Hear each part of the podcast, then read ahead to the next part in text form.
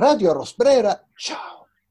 Nelle famose lettere persiane di Montesquieu, famose ma forse avrei dovuto dire famigerate o addirittura, temo, avrei oggi potuto dire misconosciute lettere persiane di Montesquieu, quando le persone, i nobili del bel mondo, i personaggi del bel mondo incontravano il persiano, gli domandavano, ah, ma lei è un persiano, ma come si può essere un persiano?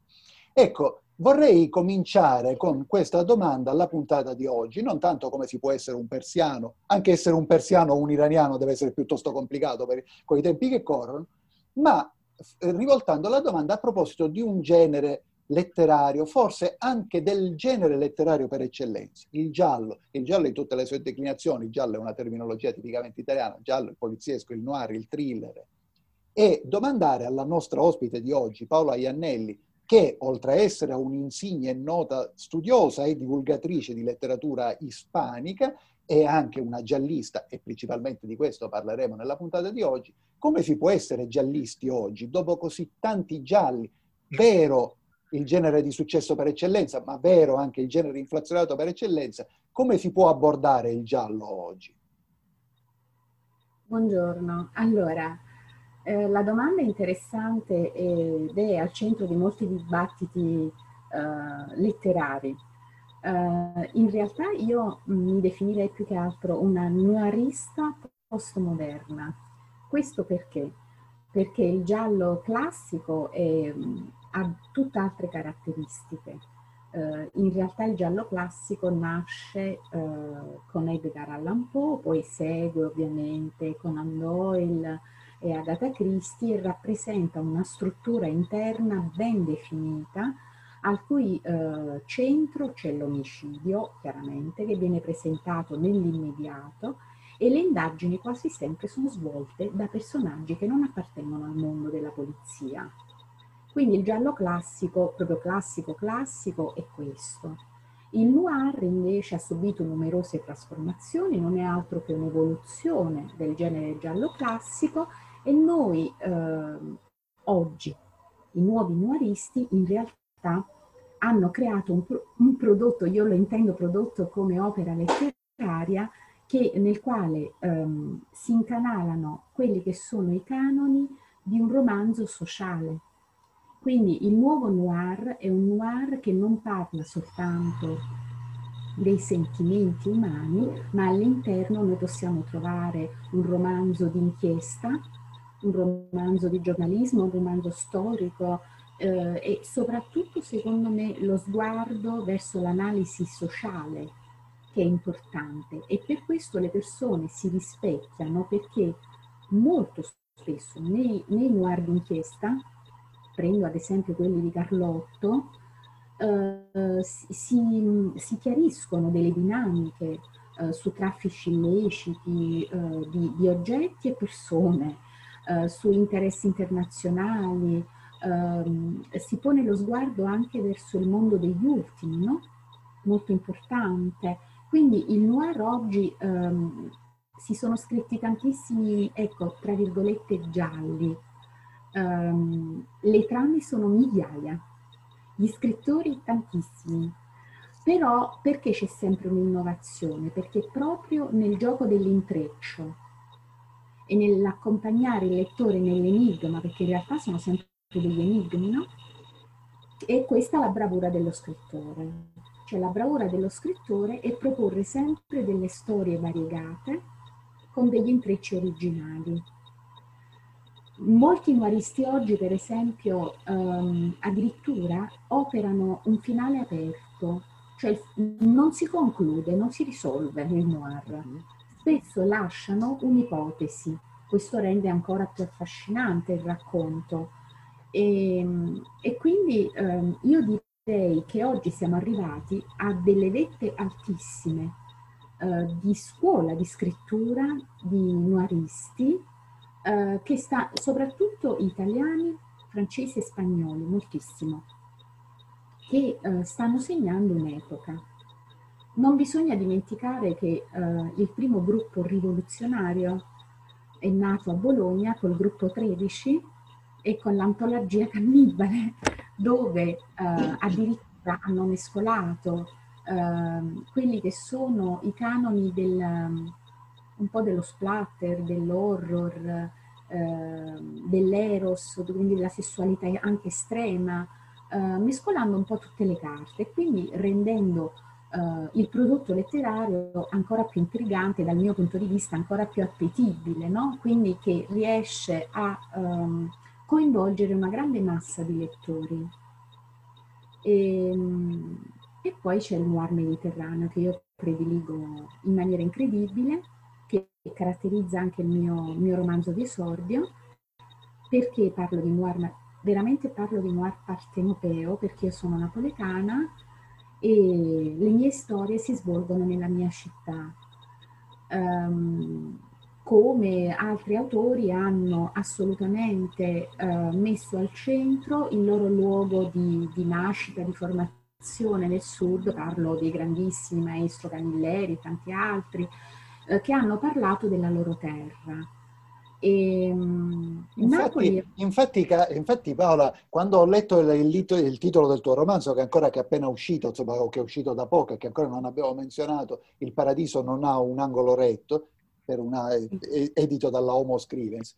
E, però quando ho letto Il Paradiso non ha un angolo retto ho detto ma lei lo vuole mandare ai commissari dell'Unione Europea che tentano di schematizzare tutta la nostra vita e che il Paradiso è molto lontano dall'angolo retto. Invece no, chiaramente è tutt'altro. E mi veniva di pensare una cosa.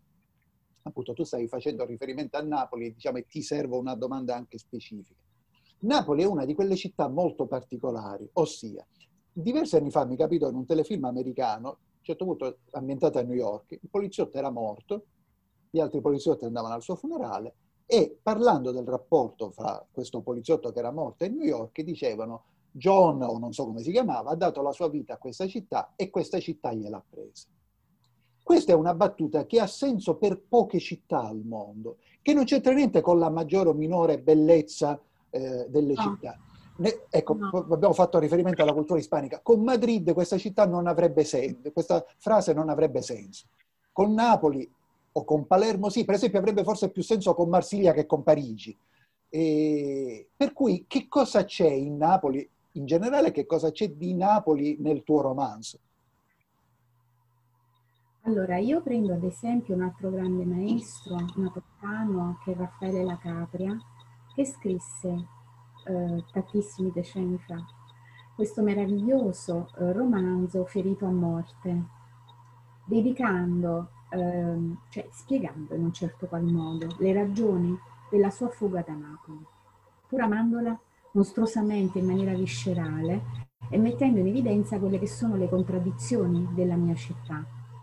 Perché la mia città, come anche la definisce un altro maestro del noir partenopeo Maurizio De Giovanni, è una città che vive tra le luci e le ombre, è una città in cui ehm, la periferia è dentro, non è fuori. È una città dove la stratificazione sociale è netta, presente, evidente. Tu puoi camminare per una strada eh, elegante, entrare in una stradina laterale e trovarti in un altro mondo, perfettamente nel centro della città e questo è affascinante. Chiaramente tutta questa commistione, questa convivenza di varie classi sociali, tutte nel medesimo luogo, ha creato delle esplosioni tremende, delle, delle dicotomie pazzesche, delle lotte intestine che poi sono sfociate in, tanti, uh, in tante organizzazioni criminali e in tanti problemi che poi hanno uh, ovviamente dipinto la città nella maniera più, più buia. Quindi eh, noi napoletani viviamo questa dualità. Cioè io ehm, spesso anche utilizzando il registro linguistico, ecco adesso io sono in una conversazione pseudo formale, anche se cerchiamo di renderla informale, ma sarei capace di tenere un dialogo sul medesimo tema, per esempio con un linguaggio molto più popolare, cioè c'è questa dualità no? nel linguaggio, nella gestualità, nella, che caratterizza i napoletani rispetto agli altri. Poi Napoli è una città chiaramente di mare e come tutte le città di mare ha, ha subito nei secoli degli assalti, delle dominazioni, eh, delle incursioni da ogni dove e quindi c'è un melting pot all'interno molto vivo, molto, molto colorato. E quindi secondo me Napoli perciò si presta tanto e ha tanto successo nell'immaginario collettivo, anche se non la conosci profondamente, ti affascina a conoscerla, eh, proprio perché contiene queste contraddizioni, questi, questi colori.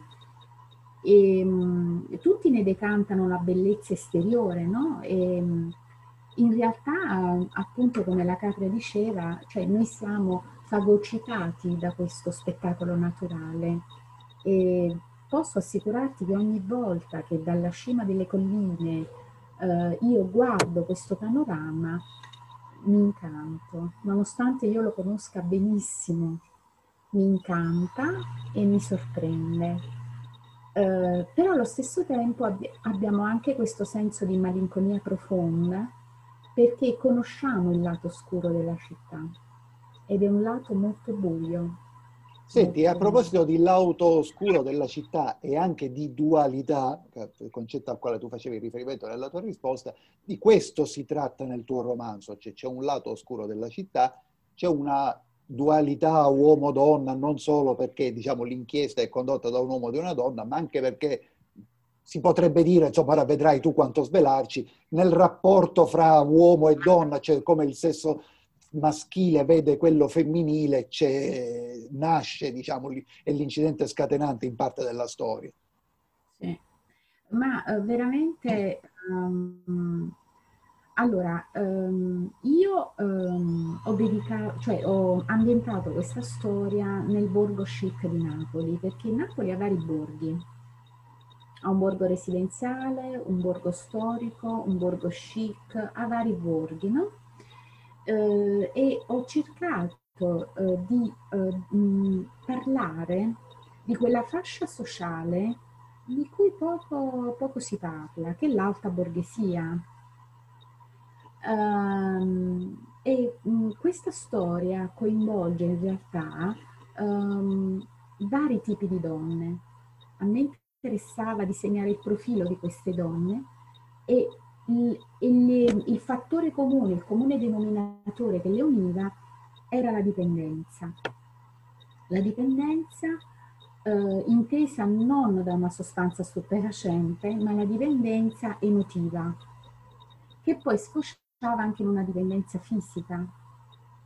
Infatti eh, l'unico a perire sarà un uomo, ovviamente mi dispiace per lui.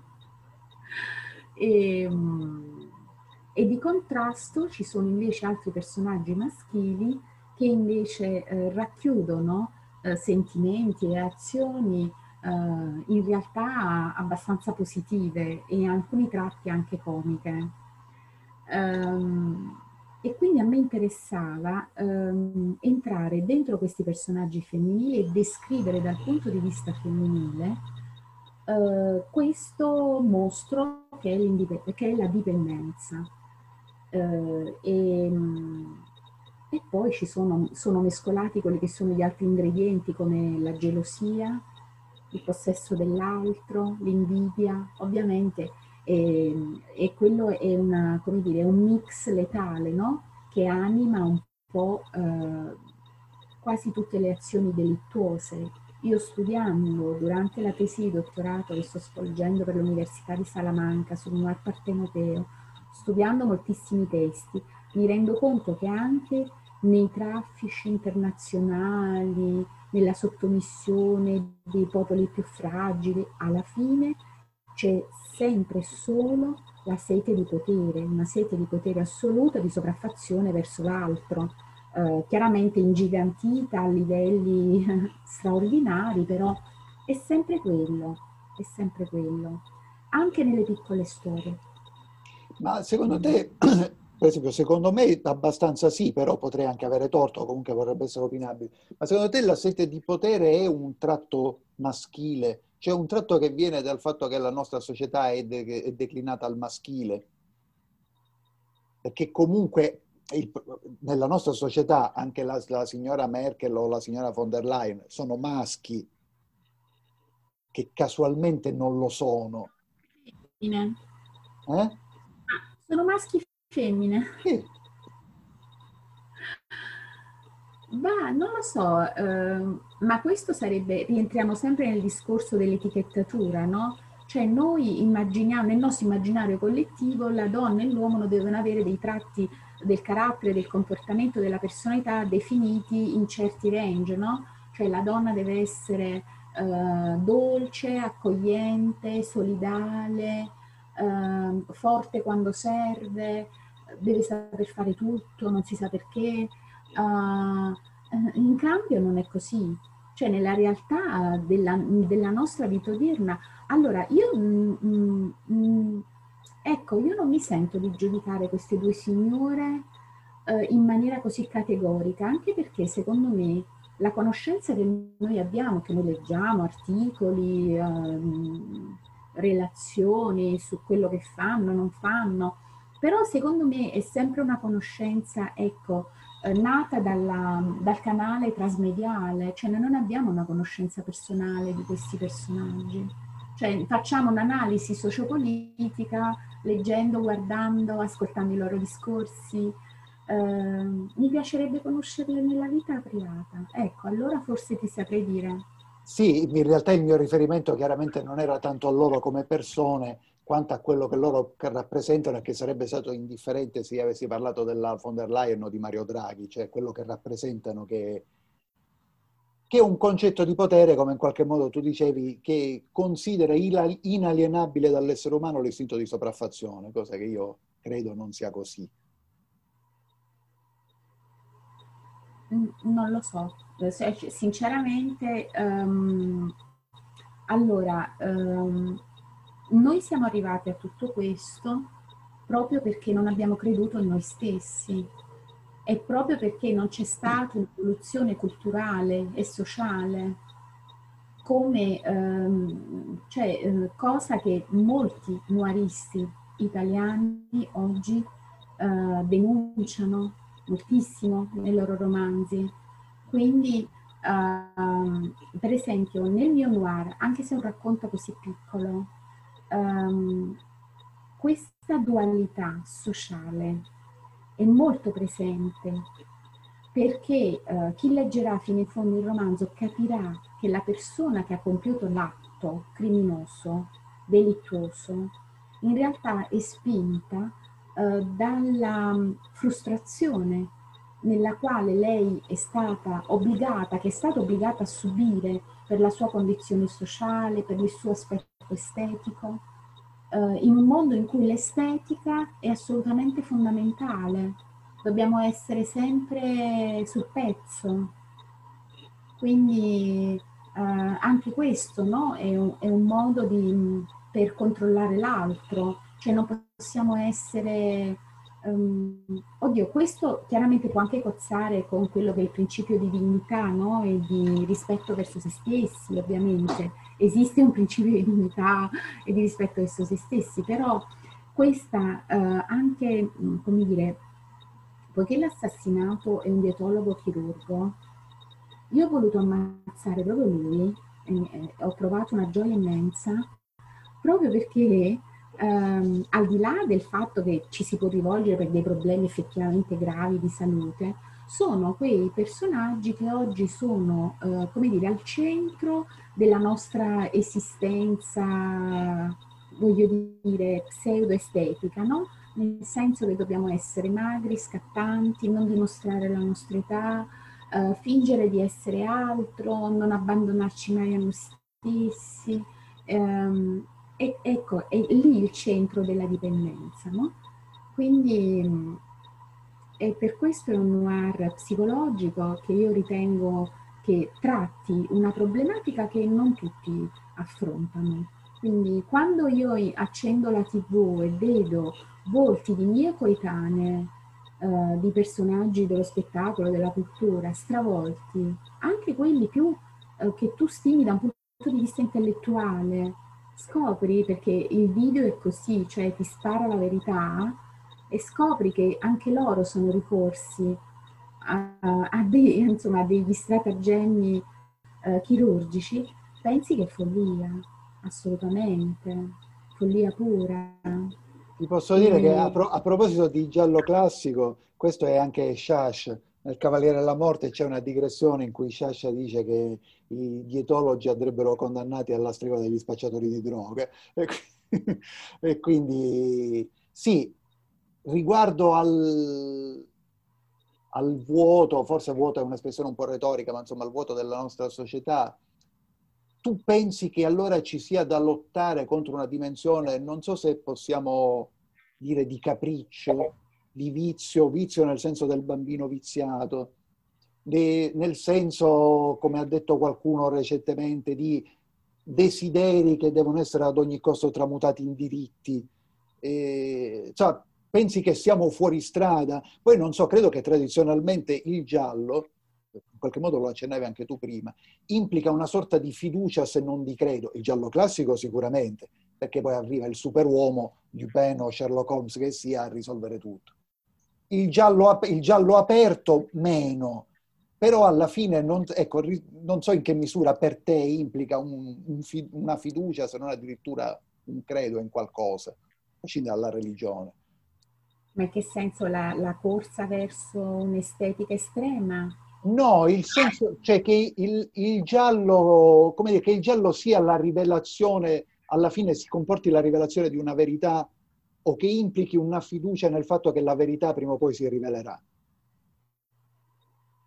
Sì, il noir sì, anche per esempio quei noir, i cosiddetti hard-boiled, no? dove i protagonisti eh, sono es- loro stessi dei personaggi ambigui, parlo dei poliziotti, cioè che sono, fanno una vita borderline, che ne so, o sono stati in galera perché ingiustamente accusati o perché avevano commesso delle indagini fuori, insomma, dai parametri concessi, o perché sono degli ubriaconi, gli stessi poliziotti, o, o anche dei cocainomani esistono, eh? Uh, nella storia della letteratura. Um, quindi voglio dire, è, è proprio il, il, come dire, perforare quella che è l'estetica globale, è perforarla e, e, e raccontare l'altra faccia. Per esempio, alcune mie amiche mi hanno detto, ma come fai a pensare delle cose così agghiaccianti? Perché io ho scritto anche numerosi racconti, non è solo questo, chiaramente ho, ho, ho già all'attivo vari racconti racconti, varie storie, articoli. E io ho pensato, perché ciò che mi affascina è proprio scoprire l'altra faccia, perché io so di essere una persona che ha un animo buono, ma che nasconde un'anima nera come ognuno di noi. Cioè non è vero che non c'è l'anima nera, anzi c'è. È proprio per esorcizzarla, proprio per, come dire, educarla, che noi dobbiamo parlarne, perché le cose um, orribili accadono, non è vero che non accadono. Quindi io credo che le persone si chiudono anche nel loro microcosmo, no? pensando di non vedere, non vedendo, non capendo, io non subisco. Non è così, non è assolutamente così. Quindi il noir anche come denuncia sociale è molto importante perché ti fa aprire gli occhi su questioni, su cose, su personaggi che tu forse non pensi mai che, che esistano. Quindi eh, per questo mh, molti giornalisti dicono ah di nuovo un giallo, di nuovo, mh, ma non è così. Cioè, mh, voglio dire, è chiaro che il, i prodotti noir o gialli che siano uh, sono una mescolanza anche di altri generi, perché spesso dentro ci sono storie d'amore, uh, storie di avventura, uh, quindi rientra un po' tutto. Quello che non appartiene agli altri generi è questa sfumatura di tagliare in diagonale la realtà, non in verticale, cioè di entrarci di traverso. Entrarci di traverso e farti capire che l'erba del vicino non è sempre verde, assolutamente, e che um, un, un atto, diciamo, delittuoso può commetterlo chiunque e ovunque. Quindi Quindi tu diresti che uno dei principali problemi, mi sembra di capire, se fosse così, diciamo, per quello che vale concorderei abbastanza, e della nostra società è una sorta di negazione della realtà o di anestesia della realtà. Cioè ci neghiamo una serie di cose, anche, anche appunto la chirurgia facciale è una negazione della realtà, perché è una negazione del passare del tempo. E, e tant'è vero che quando la realtà bussa alle nostre porte, eh, vedi virus, reagiamo in maniera anche irragionevole, anche sconnessa, eh, perché non siamo più abituati ad affrontarla la realtà.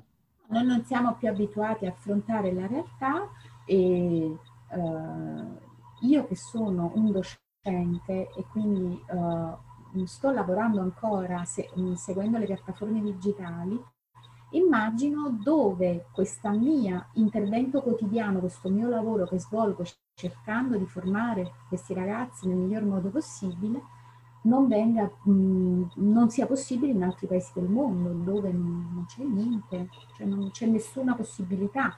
E quindi io um, cerco di far riflettere i miei allievi della fortuna, tra virgolette, che hanno nell'affrontare un momento delicato della storia, quindi mh, e di sfruttare al meglio comunque queste possibilità. E, ma molti di loro io li trovo impreparati a tutto ciò, impreparati. Non, non, hanno proprio gli strumenti, ma credo che neanche le famiglie alle spalle abbiano gli strumenti per, ecco, la variabile, l'imprevisto. Quello che poi caratterizza le vite di ognuno di noi, non esiste un percorso lineare, è pura fantascienza, non è così. La vita, come diceva un vecchio sceneggiatore, è quello che ti capita mentre fai dei programmi e va accettato.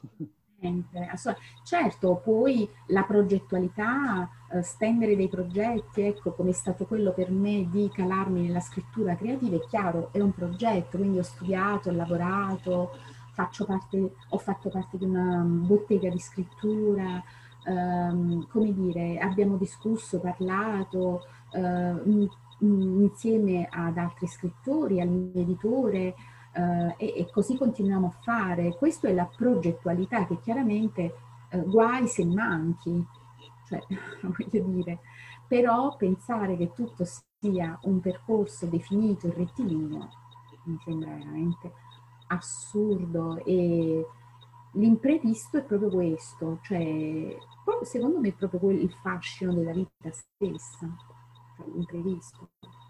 Senti, allora in conclusione, ricordando questo tuo ultimo lavoro, primo romanzo, eh, Il paradiso non ha un angolo retto, edito da Homo Scrivez, comunque chi volesse sapere qualcosa di più su di te, su quello che hai fatto, è cosa potrebbe fare? Prima tutto acquistarlo, ovviamente.